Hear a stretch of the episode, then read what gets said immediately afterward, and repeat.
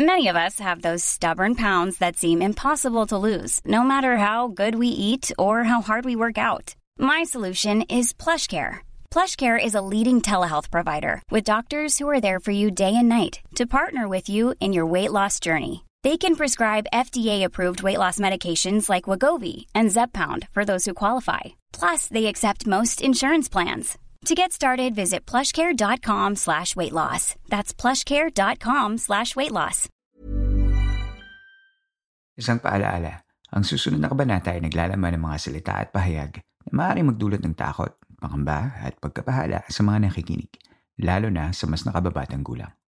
Huwag magpatuloy kung kinakailangan.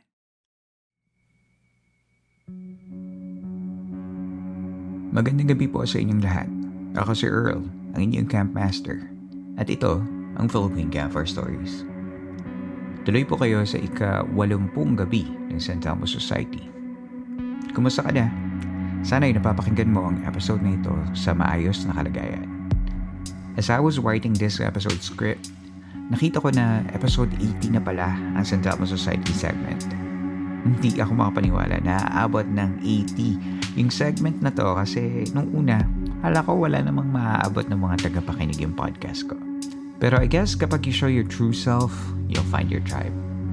At dito sa San Telmo Society, tayo-tayo magkakatribo. Ang saya kaya magkwentuhan ng nakakatakot.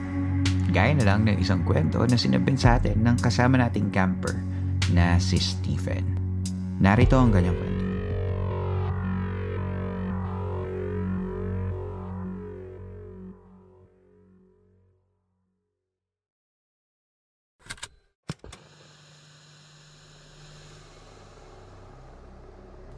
Master. I know that you're currently in break, but I'm really hoping to share this story of mine before ako kainin ng board exam review season. Una ko napakinggan yung podcast nyo while I was on my way home from Baguio, and I was intrigued. I contemplated for weeks if I should bother sharing this story of mine, but hearing all the other episodes made me want to hear your reaction. My story happened probably around 2012. I was 16 years old at that time, in our home at Angono Rizal, along the border of Antipolo. We lived in a single story house with two bedrooms. My parents work all day and only come home at around 10 p.m., so I have the house all to myself. The house didn't have its own history of hauntings, death, etc., but I do occasionally see objects moving. For example, I had my basketball sitting on a monoblock chair. Then, at night, it would start bouncing, as if someone pushed it off. I never really saw anything, so hindi ko na lang pinansin. Now, back to the story. It was just the usual school day. Gumawa ko ng homeworks, and my parents came home at 10 p.m. and slept shortly after in their own room. I stayed up a little in our living room and watched some anime before deciding to sleep at around 12 midnight. At around 2 a.m., I woke up because I had this female voice in my head, or probably at the back of my ear, calling out my name. Over and over. The voice sounded mature, pero hindi naman parang pangmatanda. I prayed, but it didn't go away. I talked back and asked what it wants, but it didn't respond. Paulit-ulit ulit at para na akong masisira ng ulo. My instinct was to go straight to my parents' room where I found them sleeping. I kept waking them up, but it's like they can't hear me or feel me nudging them. At this point, I really thought I was already dead. So I went back to my bed to check if my body was lying there. Ala astral projection. Pero wala dun yung katawan ko. I sat on my bed for 10 minutes, hoping the voice would go away. But just kept on going. I pinched and punched myself awake, hoping na mas mang panaginip lang siya. With my parents not waking up, my next option was to go outside and ask for help. I ran as fast as I could, avoiding glances on any mirrors because my gut tells me that I would probably be able to see it there. Once I was out of the house, all of the houses in the subdivision was pitch black. And the only person I could see was the security guard near the subdivision gate. But even he could not hear my cry for help. I stayed there in the middle of the street, crying, not knowing what to do, with the voices still calling out my name for about 20 minutes. Before eventually giving up and go back to my bed despite the voices. I'm still not sure how I was able to sleep it off, but I guess sumuko na ako. The morning after was relatively normal, except for my swollen eyes from all those crying. I confirmed that my parents couldn't hear me at all. I never found out what that voice wanted, and I sure hope I never hear her again. I'm now 27 years old, and I still remember every detail of that night. Even if you can't share the story to the other campers, I hope you enjoyed hearing my story as much as I suffered from it.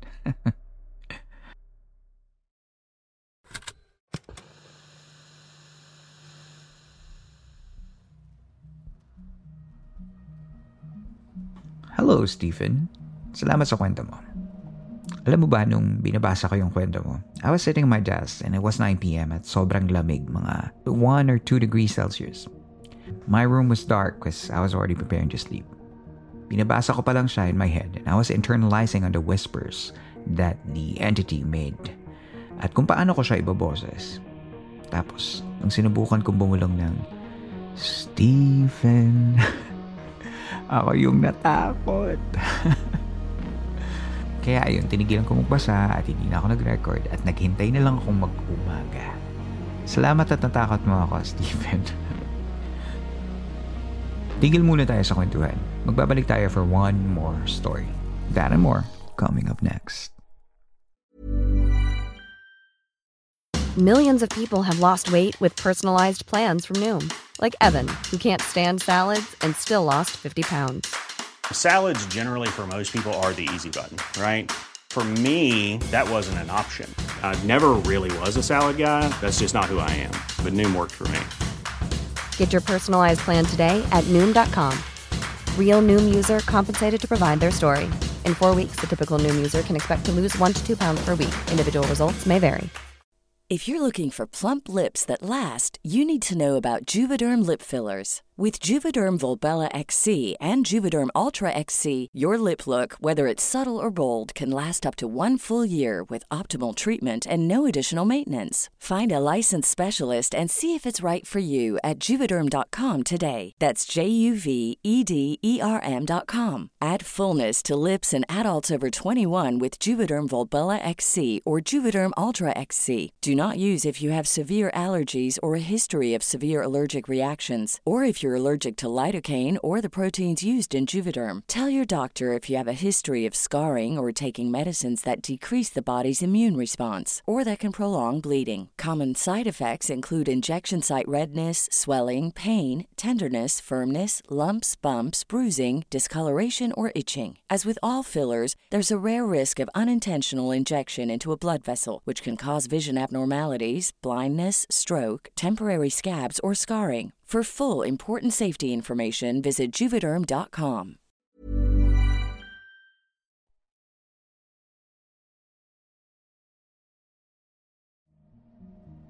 Sa pagbabalik ng Elmo Society ng Philippine Cover Stories.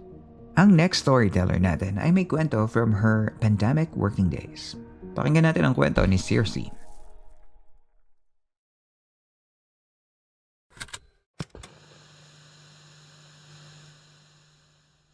Hello Campmaster and hello campers. I am Circe. Bagong listener lang po this August 2023. Nakikinig po ako sa podcast mo habang nasa bus, papasok and pauwi. So you've been my constant and willing travel buddy since then. And I must say, ang soothing po ng boses nyo. And medyo katimbre ng boses ng isang dati kong co-work na lalaki and somehow relevant po ito sa isa-share kong story ngayong gabi. Sana po it's worth sharing sa Santa Elmo Society. Noong kasagsagan ng pandemic, mga around 2021, dahil na rin po sa hirap ng buhay at maliit na sahod sa hospital, mula sa bayan ng Cavite, Mula sa bayan ng Cavite, naglakas po ako ng loob magtrabaho sa Maynila at maging isang molecular lab analyst. First time ko po noon sa Maynila at mga 2 hours away din po siguro ito sa Cavite since madalas wala pong diretsong bus papuntang Makati noon. Sisimulan ko po ang story sa pag-describe ng structure ng aming lab noon. Puro lumang building po halos sa lugar na yon sa Makati. Basement po ng isang lumang building ang kinatitirikan ng lab na yon. Gloomy ang itsura since may kalumaan na din at madalas wala pong signal sa kahit anong network provider. Madadaanan din po ang madilim na parking lot. Pababa ang madilim na daan bago pa makapasok sa glass door ng lab. Sa loob po ng lab, makapasok ng glass door, may maliit na reception po doon kung saan tinatanggap ang mga icebox na may lamang COVID samples na tinatas po namin after lunch. Then may pinto sa gilid and pagpasok mo sa pintong iyon ay hallway. Sa may bandang kanan, may pinto po na tinatawag na kung saan magbibihis ng PPE bago pumasok sa pinto ng dirty area o yung area kung saan binubuksan ng mga sample ng COVID at ine-extract o tinatanggal ang mga infectious particle na siyang makakapagpahawa sa tao ng COVID bago ipasa ito sa isang parang maliit na window na tinatawag na pass box papunta sa clean area kung saan pinaprocess ito at sinasalang sa machine. In short, connected lang po ang clean at dirty area ng lab through the pass box. Hindi po kami basta-basta nakakapasok sa loob ng dirty area dahil hindi pwedeng pumasok doon nang walang PPE. Noong mga panahon pong yun, mahal pa ang PPE. So, hindi kami basta-basta pumapasok kasi bukod sa time-consuming magsuot, eh baka mapagalitan po kami ng lab manager kapag nagsuot basta ng PPE tapos huhubarin din agad-agad at itatapon Disposable po kasi ang gamit namin sa dirty area. Anyways, sa may kabilang side at parteng itaas na bahagi naman po ng building, may isang nakahiwalay na maliit na parang bahay or canteen. Separate na structure po ito. Sana po nai-imagine nyo ang description ko. Nag-drawing po ako ng sample ng itsura ng lab. At pasensya na po kung hindi ako marunong mag-drawing Noong araw na yon, sumabay po ako papasok sa kawork ko noon na taga Cavite din. Apat po kami noon, ako at tatlong lalaki.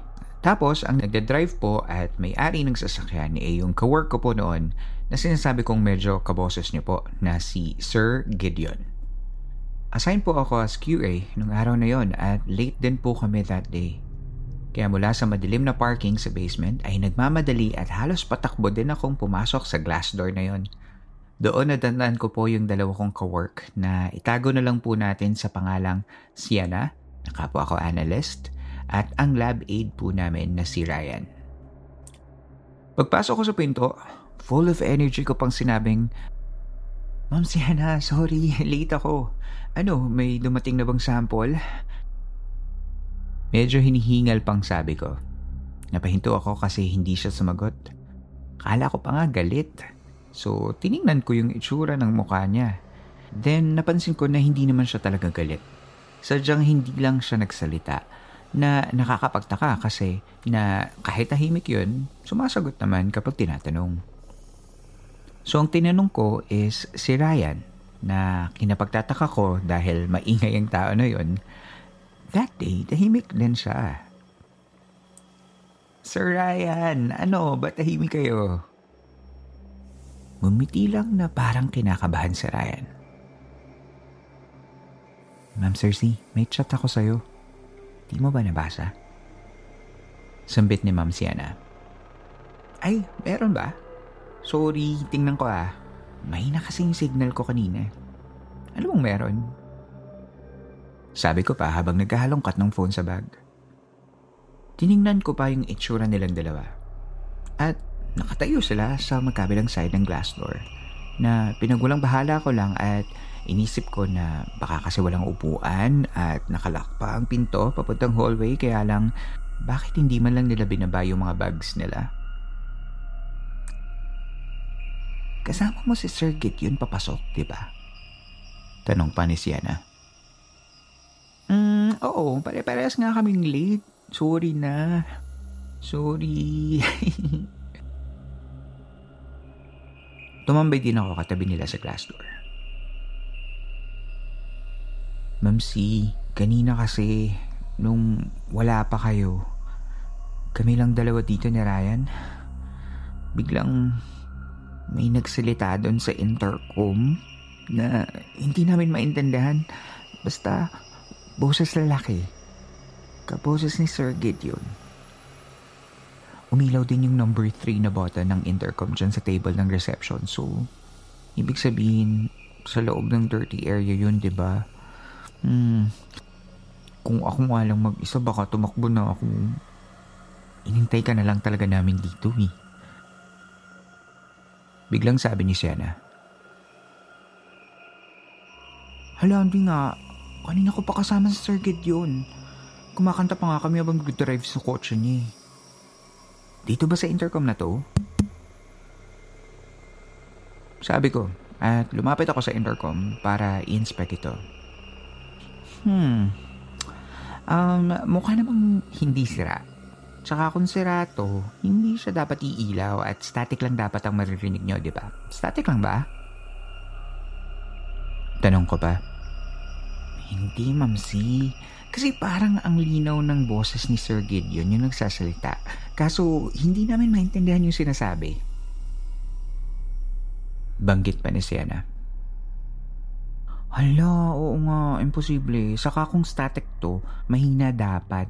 Kung malinaw nyo na dinig, ibig sabihin kung sino man yung nagsalita, inilapit niya yung bibig niya sa intercom. Dagdag ko pa.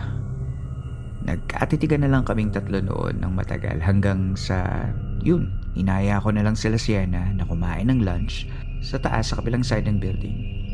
Doon sa nakahiwalay sa basement na pantry. Noong tapos na kaming mag-lunch, naglaro muna sila ng ML doon sa pantry at ako, bilang hindi naman ako naglalaro noon, ay napagdesisyonan ko na bumaba na lang sa basement ng reception. Nasumakto din naman dahil biglang may dumating na icebox na naglalaman ng sample. Nire-receive ko ito at tinag as accepted sa system namin. Saka binuksan ang pinto ng hallway at pumasok sa halos katabing pinto din na siyang office part kung saan kami nag-handle ng paperworks. Bilang QA ng araw na iyon, sinimulan ko nang ihanda mga G-sheets at mga template ng report ko sa results para sa aming doktor na remotely nagtatrabaho from us. Habang nagpe-prepare ako noon, ay naiwan ko pala yung listahan ng mga pangalan ng pasyente sa reception. So, lumabas ako at pumunta ulit sa reception. Since dalawa ang kopya na pinapadala sa amin, kinuha ko ang isa at sinanitize ito doon. Nang biglang umilaw ang number 3 sa intercom. At narinig ko ang nagaham na boses ni Sir Gideon sa intercom.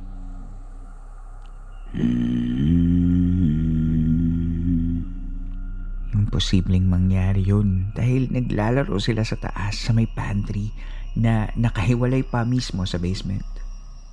Kahit nakasuot ako noon ng indoor shoes ay natatakot akong tumakbo paakyat sa pantry. Tumakbo ako noon kay Ryan at Sienna. Uy, parang may nagaham sa baba kaboses ni Sir Gideon. Bumakas ang gulat sa mukha ni Sienna. Ngunit hindi niya masyadong napagtuunan ang pansin ang nasabi ko dahil sa kainitan nila sa rank game na iyon.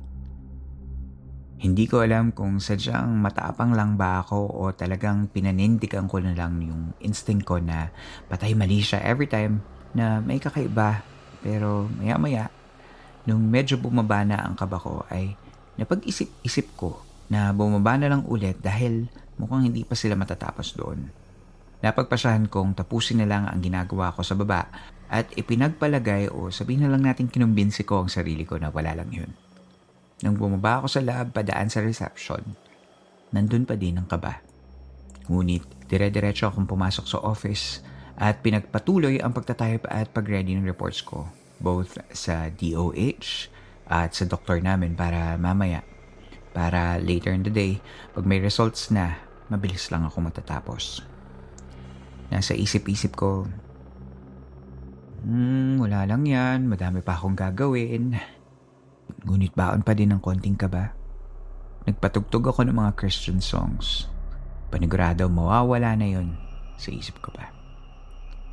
Ngunit Dahil nasa basement at nakamodem lang ang internet namin noon, hindi stable ang internet connection. At every time na magpa-buffer ang Christian song playlist, titigil ito. At saka ako maririnig na kumakalabog ang pinto na parang may gustong pumasok. Hindi ko alam gagawin ko. Mabuti na lang din pala na nilako ang pinto dahil bukod sa kalabog at may nagtatangkading nag-iikot at binubuksan ang doorknob. Parang maiiyak na natatakot na ako noon kaya chinat at tinawagan ko na noon sina Sir Gideon at si Anna. Please, baba na kayo. Hindi ko na kayang magpanggap. Minumulto na talaga ako. Sambit ko pa. Naaawa na sa akin si Sienna kaya nauna siyang bumaba para samahan ako and mga ilang sandali nandun na din si Sir Gideon. At fortunately, hindi na naman ako naiwan mag-isa that day. Nakahinga na po ako ng maluwag nang makita ko na sila. Buong akala ko ay iyon ang pinaka nakakatakot na naranasan ko sa lugar na iyon. Doon pala ako nagkamali. Makalipas ang humigit kumulang isang linggo mula noon, sa clean area naman ako naka-assign. At masasabi kong uneventful ang araw na iyon. Ngunit, akala ko lang pala yun. Gabi na nun, mga 25 minutes bago mag-uwian. We were trained to clean as we go. Bumalik ako sa loob ng clean area para i-verify kung napatay ko ba ang computer and to check na din if nalinis ko na ba ang area ko at naitabi ko na ang mga equipment na ginamit ko. Hindi na ako nag-abalang magbukas ng ilaw since hindi naman ganun kadilim din dahil bukas ang ilaw sa katabing room at hallway. Pagpunta ko doon ay malinis naman ang machine at PCR cabinet. Ngunit Ngunit may mga ilang papel-papala akong hindi na itatabi sa drawers. Niligpit ko mga yon at pagkatapos ay napagpasyahan ko na punasan din ang mesa sa tapat ng computer. Medyo mahaba yon. At personal preference ko na lang din na pupunasan ko muna ito ng bleach tapos ay alcohol kaya nagtatagal ako ng kaunti. Habang nagpupunas ay hindi maiwasang napatingin ako sa aking reflection sa nakapatay na monitor ng computer. Nakaponytail ako noon, yellow shirt at maong na pantalon. Ginawa kong salamin ng monitor sandali at ngumiti. Then nagpatuloy sa pagpupunas. At sa isip-isip ko, ay, makakauwi na din sa apartment. Konting minuto na lang. Nung nag-spray na ako ng alcohol noon sa mesa ay nakatungo ako ng kaunti Ngunit nung napaangat ako ng tingin sa monitor, ay nakita ko ang isang malabong refleksyon ng aking sarili. Nakalugay na ang brown kong buhok. Nagtapang-tapangan na lang ako pero sinabi ko pa din sa sarili ko na wala yan. Mamalikmata ka lang. Lakas kasing imagination mo eh. So, kinrap-krap ko ang mata ko. Shit! Andun pa din di nawawala. At lahat na ata ng murang alam ay nasabi ko sa isip ko.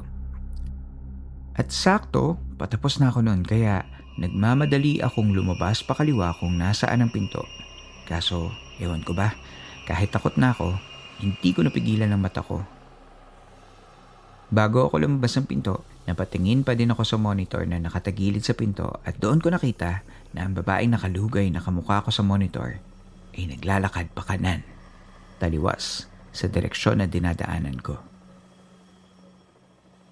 Nung oras na nakita ko siya, inuwala na lang din siyang bigla. Dahil sa takot, kumaripas ako ng takbo hanggang sa labas ng glass door at tahimik na sumabay sa kotse ni Sir Gideon punta sa aming apartment na magkakatrabaho. Nung nakapagbihis na, ay pilit kong pinapatulog ang sarili ko noon sa girl's room. Kaso, ako lang mag-isa noon sa room kasi naka-off din yung kasama kong taga Cavite. Saka naalala ko din yung mga nangyari. Kaya kahit mag-aalas 9.30 na ng gabi, ay chinat ko noon ng kuya ko na nasa bahay sa Cavite. Alam kong bukas ang third eye niya. Sa kanya ako nagkwento at nagtanong kung anong gagawin ko. Nung gabi ding yun, nalaman ito ng tatay ko kaya tinawagan niya at pinasalaysay niya sa akin ang nangyari. Habang kinikwento ko ang mga nangyari, Naiiyak na at natatakot ako hanggang sa natapos din ang phone call na yon. Lingid sa aking kaalaman, nung gabi din pa lang yun, pumunta ang tatay ko sa isa sa mga lolo ko sa father side. Isa pong albularyo ang lolo kong yun. Ipinatawas ako ng tatay ko at pinagawa ng Calmen bilang proteksyon. Pagkatapos nun, ay tumawag ulit siya at sinabing, Anak, huwag ka nang magalala at umiyak. Hindi ka masusundan basta-basta. Pinatawas na kita sa lolo mo at um, pinagawa na rin ng kalmen bilang proteksyon. Yung nakita mo, marahil ay isa daw na doppelganger. Multo po ba yun, Tay? Kinakabahang tanong ko. Ang alam ko lang sa doppelganger, anak, base sa sinabi ng lolo mo. Pero mukhang hindi yun multo. Masyado siyang malakas anak para sa isang lang multo. May mga nilalang talaga sa mundong ito na nauna pa kaysa sa'yo at sa akin. Masyado ka daw lapitin. Baka dahil medyo bukas yung third eye mo. Pinagawan din kita ng kalmen sa lolo mo. Huwag ka na umiyak. Pag naramdaman mo pa din, magdasal ka lalong-lalo na ang sumasampalataya. Sabi ng lolo mo. Ganun po ba? Thank you, Tay. Sumisingot-singot ko pang sambit. Lubos ang pasasalamat ko noon sa tatay ko na kahit again siya sa paglayo ng kanyang bunso sa aming probinsya at magtrabaho sa Maynila ay hindi niya ako pinagalitan. Bagkus ay pumunta pa siya sa lolo ko upang tulungan ako kahit gabing-gabi na. Pagkatapos po noon, kahit nahihirapan pa sa umpisa ay nakatulog ako kahit mababaw.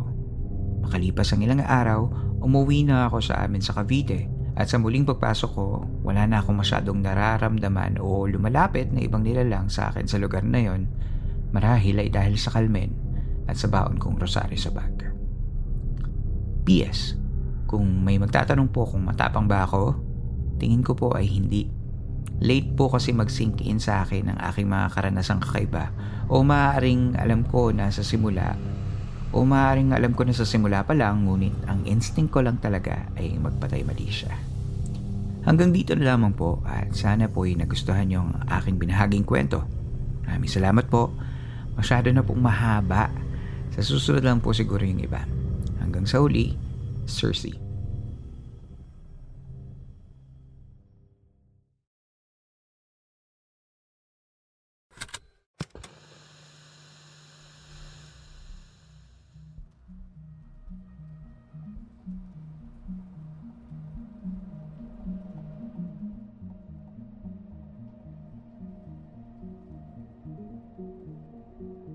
Hello, Circe. May bago na naman ako natutog ng word ngayon at yun ay ang kalmen.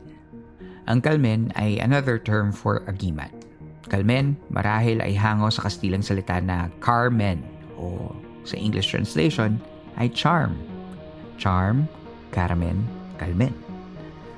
Base sa aking research sa isang lumang episode natin, episode 31, ang anting-anting at agimat – ang anting-anting ay mga bagay na mula sa kalikasan o natural na makukuha mo sa mga paligid, gaya ng buto sa halaman, mga bato o perlas, mga buto o parte ng hayop o kahit mga lumapag na bulalakaw.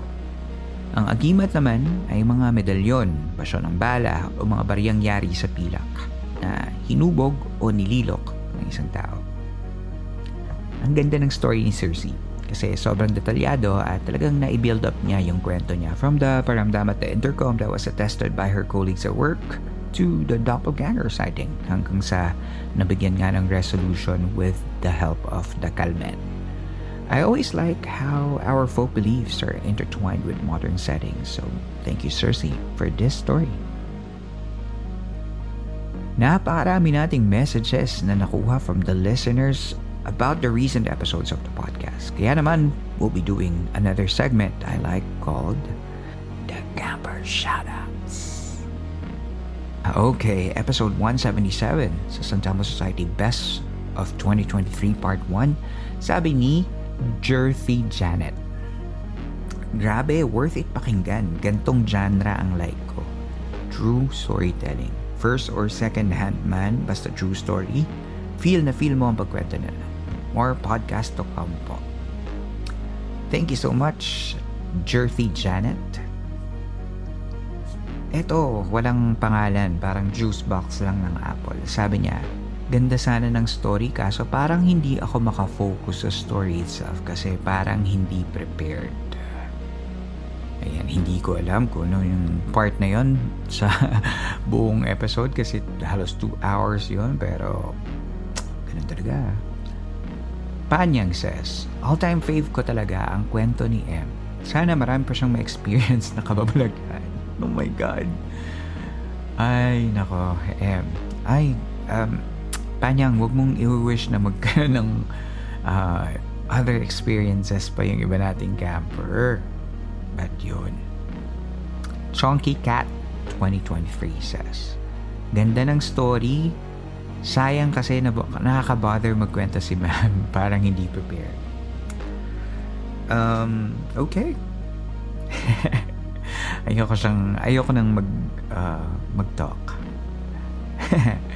Radioactive says, Two hours? Is it my birthday? Keep grinding, Cam Master. I love your podcast. Yeah. Happy birthday kung birthday mo man, Radioactive. Uh, kasi ano yun eh, um, Spotify Rap um, Best of 2023. So each year, I try to sum up the um, some of the best stories na, na pakinggan natin at uh, sinishare natin ulit uh, as a year-ender. So, sayang nga, hindi ako nakapag year-ender nung mga topic stories, yung mga may theme, yung mga urban legends, yung mga conspiracy theories. Pero, okay naman, mas uh, Saya naman tayo eh. Samara says, kahit nakailang ulit na akong napakinggan yung mga stories, nakakakilabot pa rin. Sana marami pang stories para hindi na po ako paulit-ulit nakikinig. Happy New Year, Sir Earl. Happy New Year, Samara. Ayan, new episode na. Sana nagustuhan mo. Franz said, halatang fourth dimension o higher dimension pa yung nakita ni M-Boy if nakikinig din kayo sa Paranormal Podcast. Hi friends! Nakikinig ako ng Paranormal Podcast. Mahal na mahal ko si Direk Nick at ang kanyang mga paranormies. Ano bang tawag sa Paranormal Podcast fam? Yan. Hello kay Direk Nick. Kung nakikinig ka man, hindi okay. Jason Petro says, scary. Tapos may parang, ano, scared emoji. Yan. Ishan says, Trinay ko na kalimutan yung kwento ni M. Eh, hu hu hu. Matutulog na naman akong bukas ang ilaw. Hello, Ishan. Kung gusto mong makatipid sa kuryente, um, sasamahan na lang kitang ma- matulog. Pwede naman kitang tabihan. Um, yun nga lang sa podcast natin gagawin. yun. Thank you. Um, well, says, what's that weird sound around, and here's the timestamp, 2 hours, 12 minutes, and 29 seconds. Hindi ko napapakinggan yan. Ayoko na. Kung may narinig ka dyan, well, bahala ka na. Amy Roche Campoid, sabi niya, ay, mga timestamps ito. 35 minute and 40 seconds, 36 minute and 31 second, 36 minute and 49 second. Ang daming bulong sa story ni Mara. Ay, maniniwala na lang ako dyan. Ayoko nang balikan yung mga timestamp na yan. okay na tayo, 2024 na. Ayoko na ng mga bulong-bulong na ganyan. Ayan, last, sabi ni Ray, sa part ni Mara may bumubulong. Ay, eh, pa oh, eh, kung may bumubulong, sige, okay na yun. Hayaan na lang natin, no? Huwag na nating, um, huwag na nating pansinin. Let's, uh, iwan na natin yan sa 2023.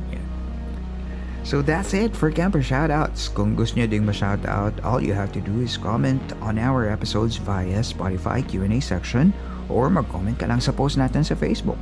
Simple lang, di ba? See you sa next shoutout.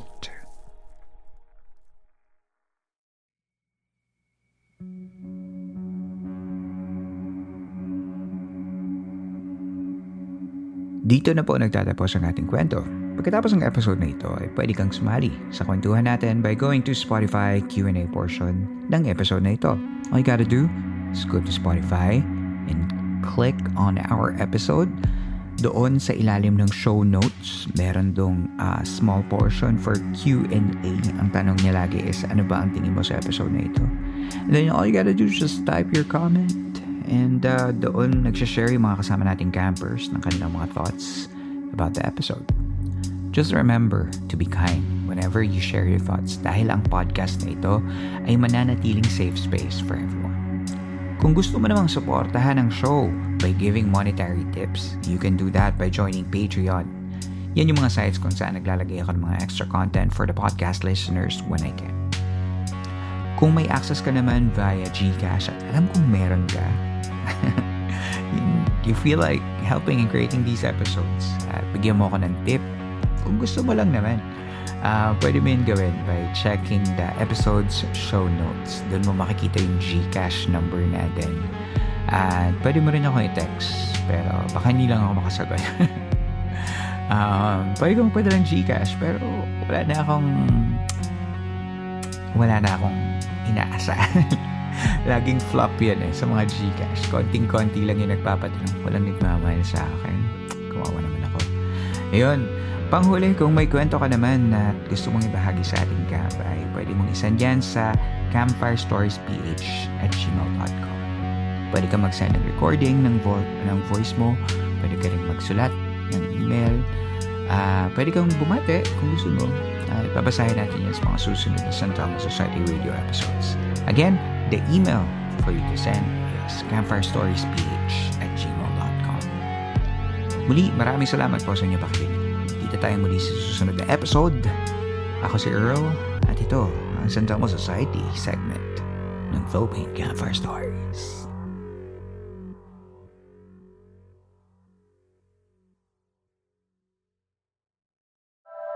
The opinions of podcast creators, hosts, and guests are not necessarily reflective of the official stance of the Pod Network Entertainment, its hosts, or other network programs. The content created by the people behind the podcast is personal and not meant to harm any religion, ethnicity, group, organization, company, or individual. Planning for your next trip? Elevate your travel style with Quince. Quince has all the jet setting essentials you'll want for your next getaway, like European linen, premium luggage options, buttery soft Italian leather bags, and so much more.